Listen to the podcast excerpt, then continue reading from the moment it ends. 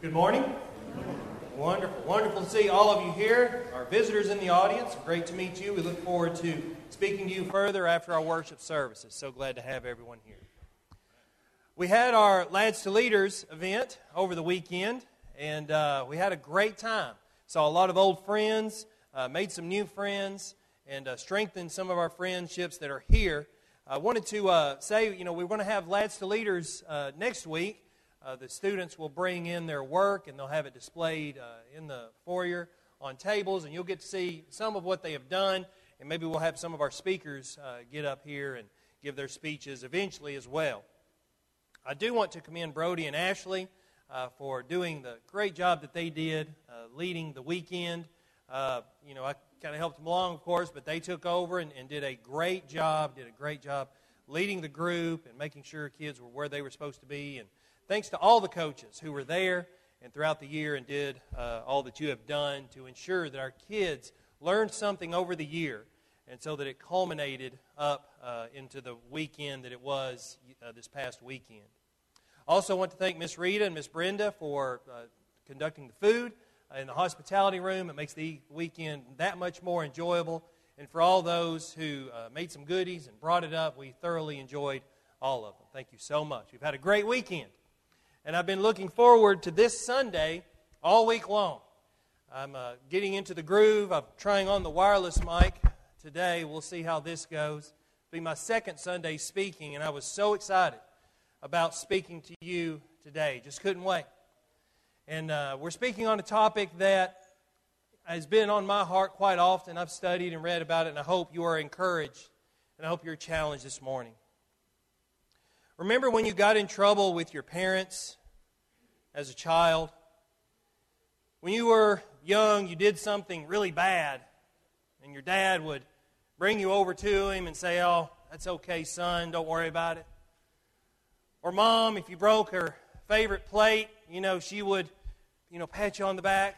It's all right, son, it's all right, my little darling, not a problem at all. Yeah, I don't remember that either. I got spanked all the time. I burned the house down nearly all, almost twice. Uh, so, scratched mom's car uh, with my motorcycle. You know, we got spanked. You know, that's what happened. But if you think hard, somewhere in there that did happen. Because I've thought some about the retribution that I deserved from my parents, times that I did not get a spanking, times that I was not sent to my room but times when I was hugged and loved and explained to what happened and what went on.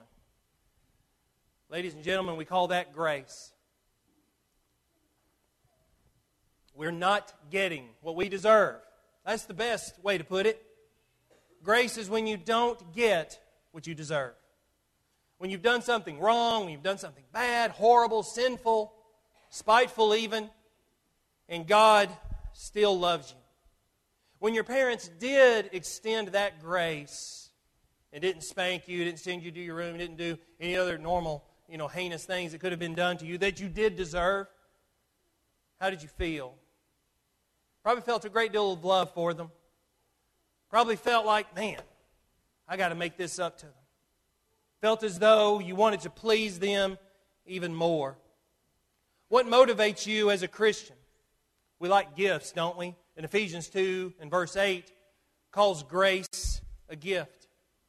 Paul in 1 Corinthians chapter 15 was just making his claim as an apostle, but also proclaiming his lowly state as his past involved some horrible things, such as persecuting and killing Christians. And in verse 10 of 1 Corinthians 15, he says, But by the grace of God, I am what I am.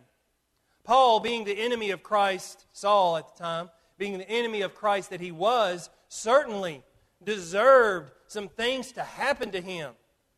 God's righteous indignation could have rained down upon him and wiped out that enemy of Christ. But instead, God said, You know what? I'm going to I'm going to take this evil man and I'm going to turn him into something good. And I'm going to turn him into something powerful. And it was God's grace that did that. And if there is something that we don't talk about enough today, reflect upon, harness, speak to others about, it's got to be grace.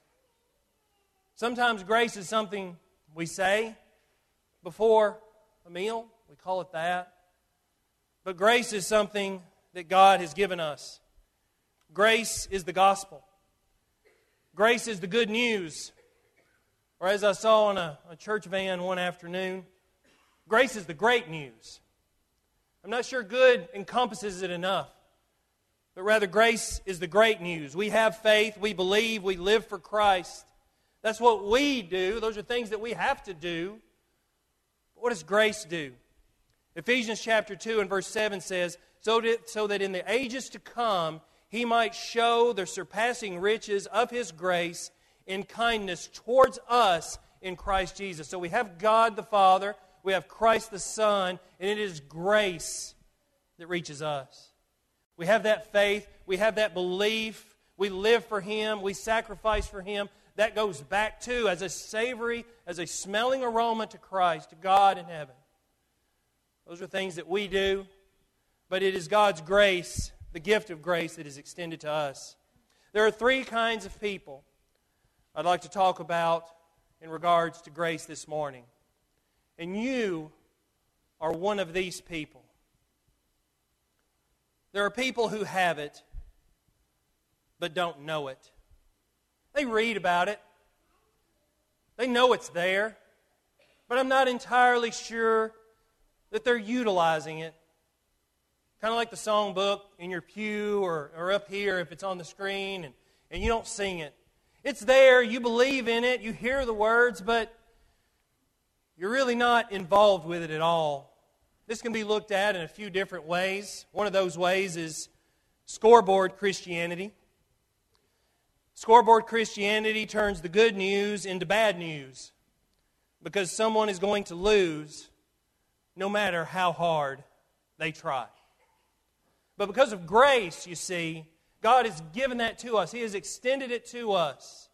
And He says that there is no scoreboard anymore.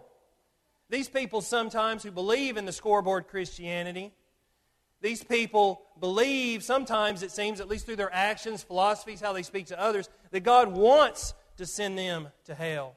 He doesn't want to do that. He didn't send His Son here so that you could go live somewhere else apart from Him. That is not what He did.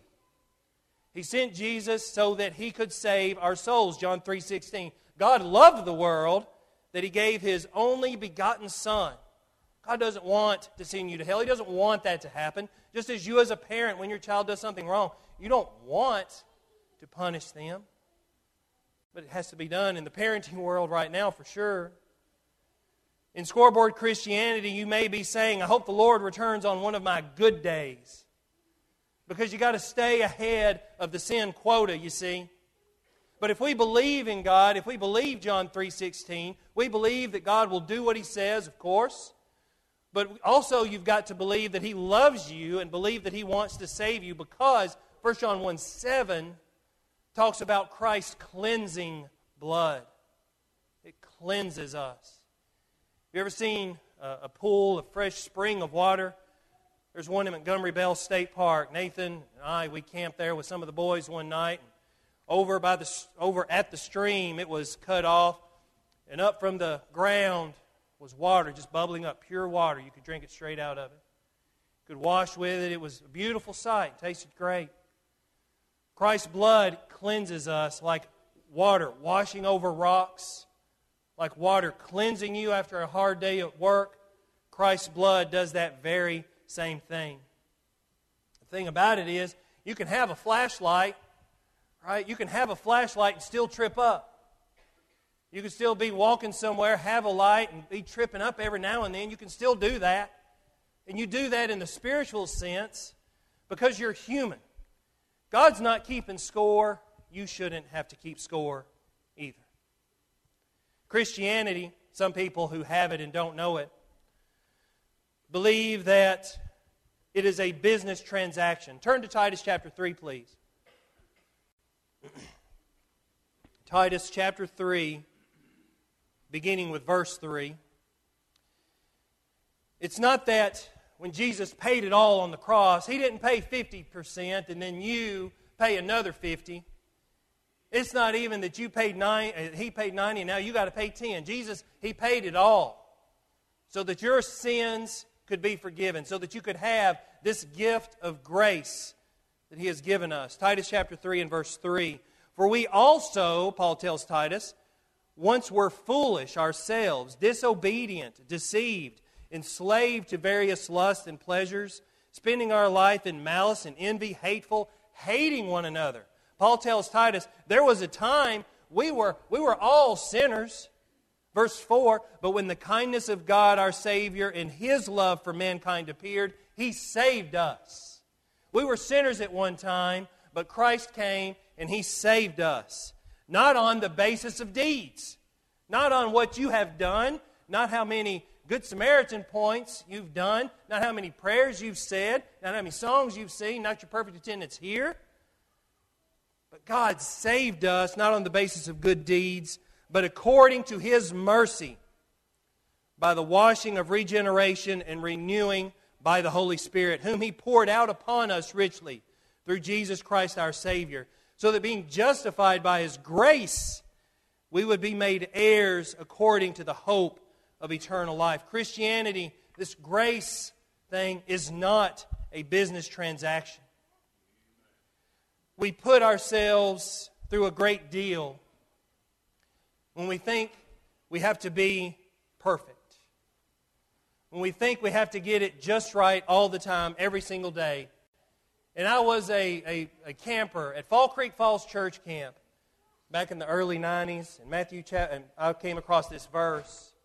Therefore, you are to be perfect as your heavenly Father is perfect. That scared me.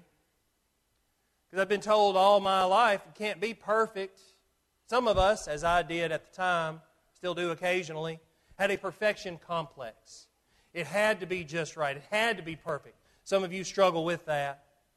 But as you learn and understand grace a little more, you know God loves you not because of what you do, but because you're just simply you. Because you are who you are, God loves you. Matthew chapter 5, let's turn there. Matthew 5, beginning with verse 43. As is often the case in Scripture, when you find a verse that kind of confuses you, you've got to go around and read the rest of it. Matthew 5 and verse 43. You have heard that it was said, You shall love your neighbor and hate your enemy. But I say to you, love your enemies and pray for those who persecute you, so that you may be sons of your Father who is in heaven. For he causes his sun to rise on the evil and on the good, and sends rain on the righteous and the unrighteous. For if you love those who love you, what reward do you have? Do not even the tax collectors do the same? If you greet only your brothers, what more are you doing than others? Do not even the Gentiles do the same? It sounds here like perfection to God means loving those who are difficult to love loving those who some might seem as unlovable. Loving those, maybe yourself, because you feel like you've done so much, so wrong in so many ways that nobody could love you. But here, God is saying, Jesus is saying in this passage, if you are going to be my disciple, you've got to love everybody. Therefore, he says in the last verse of that passage, you are to be perfect as your heavenly Father is perfect. Love each other, he says in that passage. We try to put pressure on others to be perfect. And we expect sometimes for when they walk in this door that they have to be at the same spiritual level as, as you, for instance. Maybe you know you need to improve. You know, you're working on some things, and that's fine. But let's say somebody comes in and they're, they're, they don't know the Bible as well as you do. They've not gone to church as long as you have. They don't understand things the way you do as, as and that means a lot, understanding Scripture. Don't get me wrong. But if you look down on somebody because they didn't go to church camp all their life, or they hadn't been to a vacation Bible school in 10 years, or they hadn't worshiped the way you have, and yet they're coming here, why are you here? Is that your attitude? Or is it more like, hey, we are glad you're here? Because sometimes when you put that perfection, when you project it on yourself, it's one thing. But then when you try to project it onto others, it changes. And now they think that, well, where do I go then? if I've got to be perfect, why even try? Because sometimes we do project that onto other people. That when other people sin, sorry, hate you luck, you know, and we look down on them. Jesus said, don't kick them when they're down. Reach down and try to help them up, he says. Because this building, this congregation, you great people, you awesome people, we need, we need to be a hospital for sinners, not a museum for saints. Because when people come here, they need to hear the good news of the saving grace of God. So many people think they're going to hell anyway because they don't know about grace and because they've had mama and daddy and brother and sister and coworkers and friends, people they thought was supposed to be there for them, already telling them where they're going. We need to show them, you know what? There's a path. There's a path to heaven. There's a path that's good news. And then begin with grace rather than beginning with where they are and what has taken them to such a lowly point and making them feel even lower. This grace, unfortunate, this group rather, people who have it but don't know it, can be afraid of grace. Let's turn to Romans chapter 5, please. Romans chapter 5. A lot of times when we study Scripture, study a lot of things, we look at it as this way or that. You know, it's, it's baptism and it's nothing else. Well, it's baptism, guess what? And it's grace, and it's faith, and it's a lot of things. When you read Scripture, you got to take it all in and see what it says. I love cake, you know, I love desserts, and you do too, but you can't just have the flour. You got to put in the right kind of cocoa, the right amount of sugar. You got to have that icing just right, and it's good. Cake just isn't flour, although flourless cake's pretty good. But cake is a lot of different things, and salvation is a lot of things as well. Paul preached a lot, Timothy preached a lot. And we got to preach it all here as well. We can't be afraid of grace. Romans chapter 5 and verse 1 Therefore, having been justified by faith, we have peace, because that's what grace gives you. Grace gives you peace, that you don't have to live a perfect life. We have peace with God through our Lord Jesus Christ, through whom also we have obtained our introduction by faith into this grace in which we stand, and we exult in hope of the glory of God. We can't be afraid of talking about grace. We must embrace it and show others the beautiful thing that it is. The next group, people who misuse or don't fully understand grace. Does grace save all of us? It's a gift that is offered, that is extended, that is available to every person on planet Earth but does it save us all? Let's look at what the Bible says. Matthew chapter 7, please. Matthew chapter 7 and verse 21. Not everyone who says to me, Lord, Lord, will enter the kingdom of heaven, but he who does the will of my Father who is in heaven will enter. Not everyone who claims to be a Christian is going to go to heaven. Jesus is saying here. Many will say to me on that day, he says in verse 22, Lord, Lord, did we not prophesy in your name? Didn't I go to church? Lord, didn't I do that? And in your name cast out demons. Didn't I take the Lord's Supper? Didn't I, didn't I go to church camp? Didn't I go to vacation Bible school? And in your name perform many miracles. And then I will declare to them, I never knew you. Depart from me, you who practice lawlessness.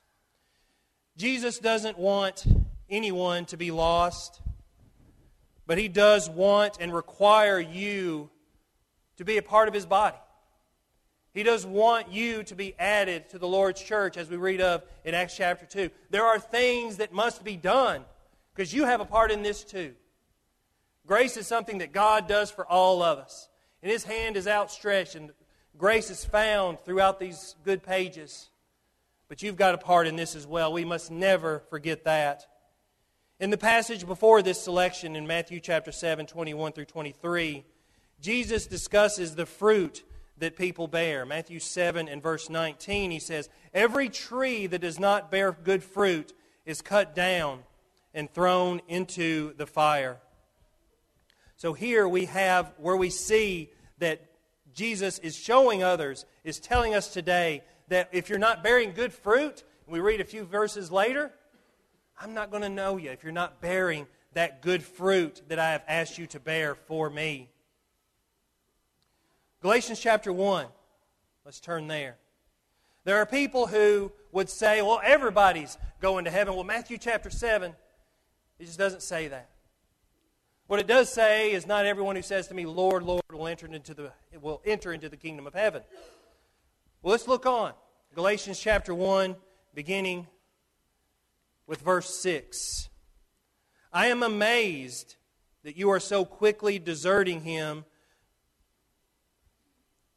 who called you by the grace of Christ for a different gospel, which is really not another. Only there are some who are disturbing you and want to distort the gospel of Christ. But even if we or an angel from heaven should preach to you a gospel contrary to what we have preached to you, he is to be accursed. As we have said before you, so again I say now if any man is preaching to you a gospel contrary to what you received, he is to be accursed. For am I now seeking the favor of men or of God?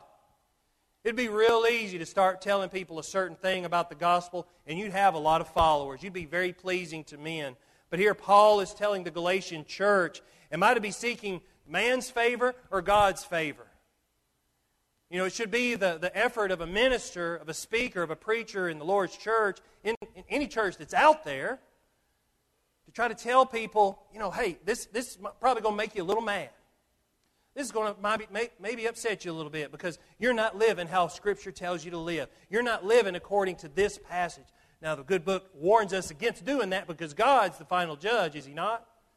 God is the final judge. But we've got to be those fruit inspectors. We've got to remind people about passages like Matthew chapter 7, and we've got to remind people about passages like Galatians chapter 1, continuing in verse 10. Or am I striving to please men? If I were still trying to please men, I would not be a bondservant of Christ. If a minister is trying to please men, he is not serving Christ. He is not saying what the Scripture says. He's saying what he says. He's saying what other people want him to say. He's saying what will, you know, fill the, fill the church pews. I would have to say, Scripture teaches that there are men, there are people that are like that. And I want you to know that not everyone has ha- who has a Bible in his hand is preaching the truth. We must always be willing to look to Scripture, every one of us, and say, is what we are doing according to the will of God? That's the important thing. If we finish the answer to that question with, that's the way we've always done it. The way my daddy did it, the way my granddaddy did it, my grandmama. That's the wrong answer to that question. The right answer is what does Scripture teach us? We must not pervert the gospel and make it say something that it simply does not. Grace, as I've said before, is a gift. Ephesians 2 8 and 9 talk about this. Romans 6 23 say, For the wages of sin is death but the th- free gift of God is eternal life in Christ Jesus our Lord. So grace is a gift that God has given us. In Romans 6:23 he talks about the wages of sin. In other words, living in sin, you're going to get paid someday if you're living in sin. What are you going to get paid with? Romans 6, Paul tells the Roman congregation there, you're going to get paid in death. But if you follow God, you can have that eternal life. You can't expect grace to carry you on into eternity and not be living for God. This is a gift, as I've said, and you've got to do something to get this gift, and it's an important one. When I graduated college, I spent a month in Ukraine, and while I was there, I bought a pocket watch. I probably one of the first pocket watches I'd ever seen in 1995. We just didn't have them. And I brought it over here, and on my flight back, I wrote a letter to my dad telling him, you know, give this to my kids someday. Mason has it in his room right now. That's an important gift. A gift means something. And if I find that in a thrift shop someday, boy, you're going to hear about it. Because it's an important gift. It's a gift that means something to me. It goes on to my dad, it goes on to Mason, on to grandchildren. It's an heirloom. It's an important gift. Jesus gave his son, which gives us the gift of grace. Don't you think that's kind of important? Don't you think that's something that we ought to be taking notice of? The prodigal son, when he left his father, the father in the, in the stories wringing his hands, you know, looking for his boy. Where's my boy? Where's my boy? What the boy have to do? The boy finally had to come. The boy couldn't stay there, sit and sleep with the hogs and say, well, my father's going to take care of me. It's going to be all right. I'll expect a, you know, more payment, more money here any day now. That didn't happen. The boy had to go to his father and rejoin him. He had to go and be with him. Let's turn to Matthew chapter 20. We read here another passage, another parable about um, how people may misuse grace, may use this, may misuse the gift of God. We read, of course, here about the laborers in the vineyard. Matthew chapter 20 and verse 8.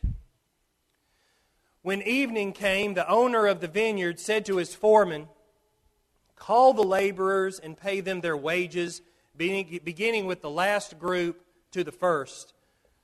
So this vineyard owner had called in workers. He called them in in the morning, promised them a wage, called them in in the afternoon, promised them a wage, called them in last part of the day, promised them all the same wage. Verse 9 When those hired about the eleventh hour came, each one received a denarius. When those hired first came, they thought that they would receive more. Wow, those who, who started later in the day, they got the same thing I was promised, so maybe the landowner, maybe the vineyard owner is going to give us more. But each of them also received a denarius. Got the same thing. You ever work in a tobacco field? I have. That's what made me want to go to college. It's tough work. So I'm in the in the fields working, Six o'clock, well, five o'clock, you get there early, so it's cool. My great uncle Roland paid me, worked out in LaGuardo doing it. Well, how would you think I would feel if some kid showed up at 3 o'clock last part of the day, did some work, got the same amount I did? That doesn't seem too fair now, does it? We're not talking about capitalism here. We're talking about spiritual warfare and the lives and souls of mankind. So it's a tad different. When they received it, they grumbled at the landowner, saying, These last men have worked only one hour. You have made them equal to us who have borne the burden and the scorching heat of the day. They were not very happy with the landowner, and they complained to them. But he answered and said to one of them, Friend, I am doing with you no wrong. Did you not agree with me for a denarius? Now, I am imagining these laborers, they are going, now they're, now they're mad. They got their denarius, and they're wondering, I didn't like that too much. So I'm going to go start me a business where everybody gets paid the same amount no, or gets paid more or less working the way that they do. And I want to put this in a spiritual context. So you've got a group of people who say, well, if somebody can be saved this way or that way, I want to go preach that lesson. That's what I want to do. That you can do and live however you want because somewhere, somehow, some way that can happen and God can save you. That's part of that perversion of the gospel that I was talking about earlier. And I believe that some people today are upset with God not wanting to, to spend and devote their life to something that is important, their spiritual life. And so they labor and toil and, and tell others just a small smidgen of the true and full gospel, and they're more like these laborers. How do you want to be saved? Titus 3 and verse 8 says this This is a trustworthy statement, and concerning these things, I want you to speak confidently so that those who have believed God will be careful to engage in good deeds. I talked earlier about how Christianity was not a business transaction. I stopped at verse 7. Here we are now in verse 8, where Paul is telling Titus, those who have believed, I want them to be careful to engage in good deeds. Some people may teach that grace is all you need. Well, as you read and study about grace, you'll find that there's more and more that may be required of you, that is required of you, because Paul tells Titus, I want you to engage in good deeds. In 1 John chapter 1, verses 6 and 7, it says, If we say that we have fellowship with him and yet walk in the darkness, we lie and do not practice the truth. This is people who misuse grace. They say, Yeah, yeah, you know, I'm with God, but they're living and they're walking in darkness, as Paul warns against here in 1 John chapter 1. But if we walk in the light, he says, if we walk in the light as he himself is in the light, we have fellowship with one another, and the blood of Jesus Christ, his Son, cleanses us from all sin. You see, there's a, there's a, there's a line that's here. Just like there is in Matthew 25, where one group is on the left of God, one group is on the right.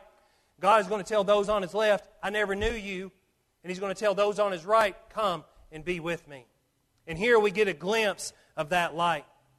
There are those people who say, I am close to God, I am there with him, yet they are walking in the darkness.